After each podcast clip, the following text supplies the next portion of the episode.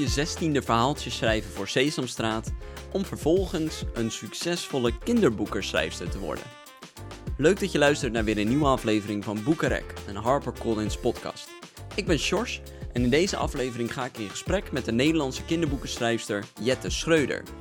Jette Schreuder komt uit een echte schrijversfamilie. Als kind wilde ze het liefst kinderboeken illustreren. Maar toen ze erachter kwam dat ze niet zo heel goed kon tekenen, maar wel heel goed kon schrijven, was de keuze snel gemaakt. Sindsdien heeft ze aardig wat boeken op haar naam staan voor jong en oud. En nu komt Jette Schreuder met een nieuwe meidenserie BFF Daisy in Love. Vandaag verwelkom ik na nou, bijna anderhalf jaar terug in de Boekenrek podcast auteur Jette Schreuder. Welkom. Ja, dankjewel. Hoe is het? Um, goed. Ja? Ben je, ben je een beetje toe aan de zomer? Uh, ja, zeker. Ik hoop dat volgende week uh, eindelijk de zon uh, komt. Ik heb, we hebben de tuin een beetje opgefluft en ehm, ja, we zijn er helemaal klaar voor hoor. Ja, ja het, is, het is ook wel een lang najaar hè? Ja, ja, het is nu een beetje herfstig zelfs. Ja, het, is, het voorjaar wordt een beetje overgeslagen lijkt wel. Ja, ja. En als je, ik ga even een moeilijke vraag stellen om mee te beginnen weet je, een gewetensvraag. Als jij moest kiezen tussen kinderboeken of romans schrijven, wat zou je dan kiezen? Um, uh, dan, dan denk ik toch kinderboeken. Ja? Ja, want dan kan ik er meer van maken, want die zijn dunner. En met, over een roman doe ik langer en ik heb zoveel ideeën. Dus als ik dan moet kiezen, dan, uh, dan ga ik voor kinderboeken, want dan kan ik meer persen. Oké, dat is gewoon, kwantiteit uh, is, dat, is gewoon veel meer. Maar heb je ook dat je bij het schrijven van de, de kinderboeken daar dan ook wat meer voldoening uithaalt? En is, is een roman bijvoorbeeld een meer een soort van, ja, ik wil het geen lijdensweg noemen, maar meer een, een, lang, een lange weg? Nou, zo kan het wel voelen aan het eind vaak. Maar uh, nou, ik vind het echt allebei heel erg leuk om te doen hoor. Um, uh, ik, ik, ben begonnen met schrijven voor kinderen uh, toen ik uh, op de middelbare school zat. Toen schreef ik voor Sesamstraat verhaaltjes. En toen ben ik van daaruit steeds voor wat ouderen gaan schrijven. En uiteindelijk dacht ik, een roman, ja, ik kan proberen of ik het kan. Gewoon als test. En dat ging goed. Dus, en toen ontdekte ik dat ik dat ook echt heel leuk vond. Dus ik, ik wil gewoon alles blijven maken eigenlijk. Oké, maar dan terug naar dat schrijven op de middelbare school. En dan, je zegt, ik schrijf voor Sesamstraat. Nou, niet elke tiener schrijft natuurlijk voor Sesamstraat. Uh, hoe, hoe, hoe, hoe is dat zo gekomen? Um, nou, mijn, mijn ouders die, uh, die schrijven kinderboeken. Uh, Ron Schreuder en Marianne Busser. Die hebben al, nou, ik geloof inmiddels iets van 400 boeken uitgegeven. Yeah. En zij werkte eigenlijk ook al heel lang voor Sesamstraat. En um, ik dacht gewoon een keer, dat was tijdens Duits, uh, zat ik, um, tijdens Duitse les zat ik een beetje te schrijven. En toen dacht ik, nou, misschien kan ik ook eens iets proberen op te sturen naar Sesamstraat. En dat heb ik toen gedaan, naar Sesamstraat en naar Bobo Kinderblad. En uh, ik werd eigenlijk binnen een week door allebei gebeld. En toen was ik 16 volgens mij. Dat was hartstikke leuk. Dat was een heel leuk bijbaantje natuurlijk. Ja, maar en, en wat schreef je dan? Nou, voor Bobo schreef ik uh, verhaaltjes op rijm. Uh, en trouwens voor, uh, voor Sesamstraat ook. En meneer Aert las mijn verhaaltjes voor. Dus dat vond ik natuurlijk hartstikke stoer. Oh, dat was dan het, in de laatste, nou, laatste rubriek van, van de aflevering... dat dan meneer Aert het verhaaltje voorlas. Ja, het was hartstikke leuk om te zien natuurlijk. Vroeger keek je zelf naar meneer Aert. Ja. En, uh, en nu las hij mijn verhaaltjes voor. Dat vond ik echt heel leuk, ja. En, en waar, waar kwam dat, dat vandaan? Dat, dat, is dat echt wat je zegt door je ouders? Dat jij dacht van, ik wil ook schrijven? Of is dat echt iets uit jezelf? Hoe is dat ontstaan? Uh, nou, ik dacht altijd dat ik, dat ik later kinderboeken ging tekenen. Dat, dat was altijd wat ik als kind uh, in mijn hoofd had. Maar eigenlijk kan ik niet, helemaal niet zo heel goed tekenen. En pas in, ik denk pas in de bovenbouw van de middelbare school dat ik goede cijfers kreeg voor opstellen en zo. En dat ik dacht, oh, dit, misschien kan ik ook wel schrijven. En toen, eigenlijk, toen pas ben ik daarover na gaan denken. Dus eigenlijk best laat. Meestal hoor je dat, dat schrijvers al als kind heel veel schreven. Maar dat had ik eigenlijk helemaal niet. Nee. En, en, en wat, waar, waarom dan die kinderboeken? Want ik bedoel, je hoort inderdaad ook schrijvers die op jonge leeftijd al uh, heel spannende, grote avonturen schrijven of thrillers. En waarom, waarom was je aangetrokken door dat kinderboekengenre?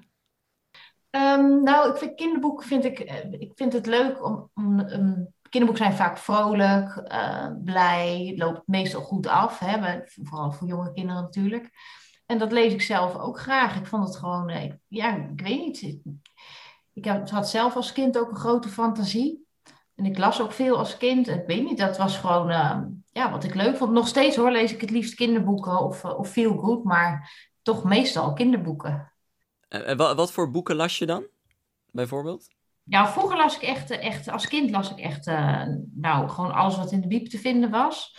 Maar vooral echt van die meidenboeken over verliefd zijn en, uh, en dat soort onderwerpen. Dat vond ik toch het allerleukst. Ja, en je, maar je zegt je, je schreef voor, voor Sesamstraat uh, en Bobo, maar wanneer dacht je dan van, nou, ik kan nu in plaats van het opsturen, kan ook gewoon zelf mijn eigen boekjes gaan schrijven? Hoe, hoe is dat ontstaan?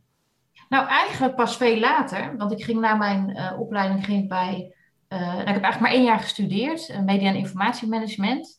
En in het tweede jaar, toen startte het schooljaar net, toen, toen waren er maar drie inschrijvingen voor het vak boeken. En dat, toen, werd het, toen werd het vak afgeschaft voor dat jaar. Dus toen dacht ik, nou, dan moet ik hier niet zijn. En toen ben ik daarmee gestopt.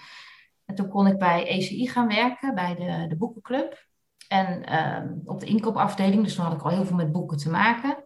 En daarna ging ik bij een uitgeverij werken, bij de House of Books. En daar, um, elke keer als er boeken binnenkwamen van, van schrijvers, dan was ik eigenlijk gewoon een beetje, ja, een beetje jaloers. Toen dacht ik, oh, ik wil, ik wil eigenlijk ook gewoon zelf een boek maken. En eigenlijk is toen pas dat gaan kriebelen, dat ik zelf ook uh, boeken wilde gaan maken. En hoe ben je dat gaan, gaan aanpakken? Um, nou, na een aantal jaar heb ik daar uh, mijn baan opgezegd bij de uitgeverij. Het was best wel druk. En ik had daar, daardoor ook niet heel veel ruimte in mijn hoofd om, uh, om thuis ook nog te gaan schrijven. Dus toen hebben we eerst uh, een hypotheek geregeld, want we wilden een huis kopen. En de week daarna heb ik mijn baan opgezegd, toen dat geregeld was. En toen ben ik parttime bij een sportschool gaan werken, gewoon uh, receptiewerk. En daarnaast ben ik heel hard gaan, gaan schrijven. Want ik dacht, ik, moet een baantje hebben waar ik, waar, ik, nou, waar, ik, waar ik het naar mijn zin heb, maar waar ik niet al mijn energie in hoef te stoppen. En dan kan ik daarnaast lekker gaan proberen om een boek te maken. En, en, en zo is het begonnen eigenlijk. En dan had je toch die, die, eerdere baan, die had je dan even gehouden om even de hypotheek op het huis te krijgen. En, uh... ja, nou ja, en de hypotheek krijg je natuurlijk niet, uh, niet, niet super makkelijk met één inkomen. En, uh, met, en ik had toen een vast contract bij de uitgeverij, dus dat was eigenlijk het moment om die hypotheek te gaan regelen. En daarna dacht ik, nou, dan kan ik nu weg. Ja, je had net dat vaste contract en toen ben je er vandoor gegaan. Ja, ja, zo ging het. Ja. En, en hoe, hoe keek jouw man daarnaar? Dat, jij, dat, dat je dat, die stap zette? Dat je, nou inderdaad, dat je gewoon een vaste baan opzij om gewoon jouw passie te volgen? Ja, dat was heel lief. Hij stond daar helemaal achter. Um, maar ik voelde wel natuurlijk een beetje de druk van ik moet wel laten zien dat ik dit echt ga doen. En dat ik dit wel um, ja, ook kan. Dus ik, ik heb heel, heel erg mijn best gedaan. Maar hij heeft me altijd daarin uh, gesteund. En, en uh, nog steeds, hij vindt het hartstikke leuk wat ik doe. Dus um, dat was wel heel fijn natuurlijk. Ja, en op dit moment, je schrijft uh, boeken voor kleinere kinderen, je schrijft boeken voor tieners. Um, wat is in uh, het schrijven zelf, wat is daar nou het verschil in? Wat, wat, wat schrijf jij bijvoorbeeld liever? Of heb je een andere aanpak per, genre, of ja, per leeftijd? Um, ja, ik denk eigenlijk dat je van elk genre bij mijn boeken wel een beetje hetzelfde gevoel houdt. Gewoon vrolijk, opgewekt, mag er wat vervelends in voorkomen als het maar wel weer goed afloopt. Um, ja, ik heb nu bijvoorbeeld ook AVI-boeken geschreven, dus boeken voor eerste lezers. Dan zit je vooral heel erg met de, ja, met de richtlijnen te worstelen. Dus hoeveel letter, lettergrepen, hoeveel medeklinkers achter elkaar. Dat, daar heb je dat is wat lastiger. Um, bij volwassenen ben je natuurlijk veel vrijer voor een roman. Dan kun je natuurlijk alles schrijven wat je wil. Dus dat is ook ja. leuk. En, dat, en, en merk je dat met, uh, met, met qua, qua, thema's? Dat je bijvoorbeeld met een kleine kinderen dan... Uh, heb je, nou, dan wat je zegt, je, je gaat heel ander, op een heel andere manier schrijven. Tieners heb je dan bijvoorbeeld wat meer over uh, verliefd zijn, over middelbare scholen. Is het, heb je daarin nog een voorkeur qua thema dat je denkt, nou, daar ben ik net wat handiger mee? Nou, er moet wel altijd wel een beetje romantiek in zitten. ja. En dat vind ik, voor, dat is, werkt voor alle leeftijden wel. Um, uh, in, wat ik, vriendschap is ook altijd een belangrijk thema, wat in al mijn boeken wel uh, terugkomt. En dat is zowel voor, ja, dat is eigenlijk voor alle leeftijden ook belangrijk natuurlijk. Ja. Dus je wil wel, je wil wel een soort van een, een, een, een, les meegeven. Nou ja, nou ja, het hoeft niet een, echt een, uh, nou een, een, beetje zit het altijd wel in, ja. Dat, dat je, het belangrijk is om een goede vriend of vriendin te zijn of, en om elkaar te helpen. En uh, ja, en voor jezelf opkomen. Ja, zijn eigenlijk al die thema's die je vanaf de basisschool al moet leren natuurlijk. Nou, in, in de, in de, in, op de peuterschool eigenlijk al, hè. Stop, hou op en zo. Ja, precies. Nou ja, dat zijn, dat zijn dingen die mensen heel vaak vergeten in een later leven. Dus dat is goed om ze eraan te herinneren. Jij nog net niet in, hè? Want je hebt nee. de peuteropvang. Nee, nee, nee, nee, nee. Trainingen en zo. Nee, nog niet. En, maar maar over, over je eigen kleintjes gesproken. Heb jij met, als jij uh, je boeken schrijft, heb je dan ook jouw eigen zoontje in gedachten? Uh, nou, ik heb toevallig net, uh, net is een, een AVI-boek verschenen met allemaal verhalen voor eerste lezers over poep en pies en kak en allemaal vieze woorden. En ik heb nu voor het eerst een verhaaltje van mezelf aan, aan Tibbe, mijn zoontje, voorgelezen. En dat vond ik echt heel spannend, wat hij ervan zou vinden. Maar hij vond het echt, uh, hij vond het heel leuk. Maar ik heb toch eigenlijk meer voor, ja, toch meer iets voor meisjes geschreven. En ik, ik weet niet of hij daar nou zo heel gelukkig Maar misschien komt dat nog. Misschien komt er ooit nog een avonturenboek of zo. Dat, uh, daar zou hij, dat zou hij wel leuk vinden. Ja, precies. En want nu kom je met de nieuwe BFF-serie. Uh, kan je daar wat over vertellen? Uh, ja, dat is een, uh, een, uh, een nieuwe serie voor meisjes, voor lezers vanaf tien jaar, denk ik, zoiets. En dat gaat echt over ehm, meisjes die net op de middelbare school zitten.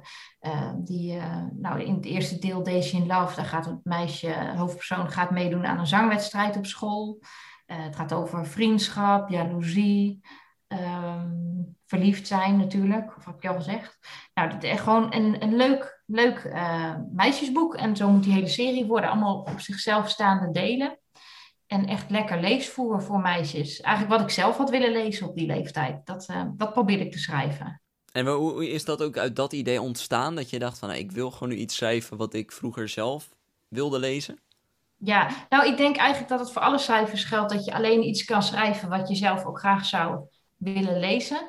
En ik, vind, ik vond het als kind heel fijn om een beetje um, ja, weg te dromen bij zo'n soort, ja, zo'n zo'n zo'n meisjeswereld waarin uiteindelijk allemaal goed komt. En ook net, zijn net iets spannendere levens dan je eigen leven vaak. Ja. ik heb altijd gedroomd van een vriendje op de basisschool en ook op de middelbare school, maar dat duurde nog heel lang voordat er een kwam.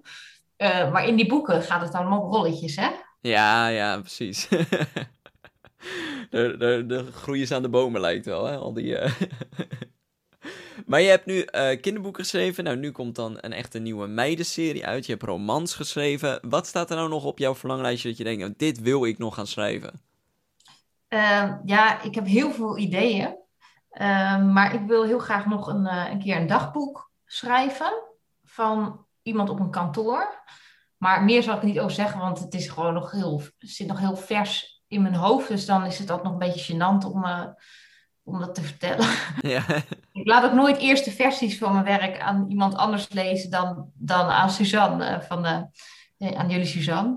Want ik, ik vind dat altijd heel. Ik, ik hou niet van proeflezers en zo. Dat vind ik zoiets engs. Ja, nee, dat snap ik, ja. Dus Suzanne ontvangt altijd meteen de, de allereerste versie, waardoor ze ook waarschijnlijk wat meer werk aan heeft. Maar ehm, ja, nee, dat, ik vind dat een beetje moeilijk om te vertellen wat ik dan nog ga maken. Maar ik heb heel veel plannen. Het, moet, het, het uiteindelijke product, dat is gewoon wat jij wil dat mensen zien. En uh, de rest uh, mag gewoon achter de schermen blijven. Ja. Ja. Ja, ik vind ook als de redacteur dan um, op een gegeven moment feedback natuurlijk terugkomt. Daar leer je echt superveel van. Maar ik vind het ook altijd een beetje moeilijk om het document te openen. wat er allemaal in staat.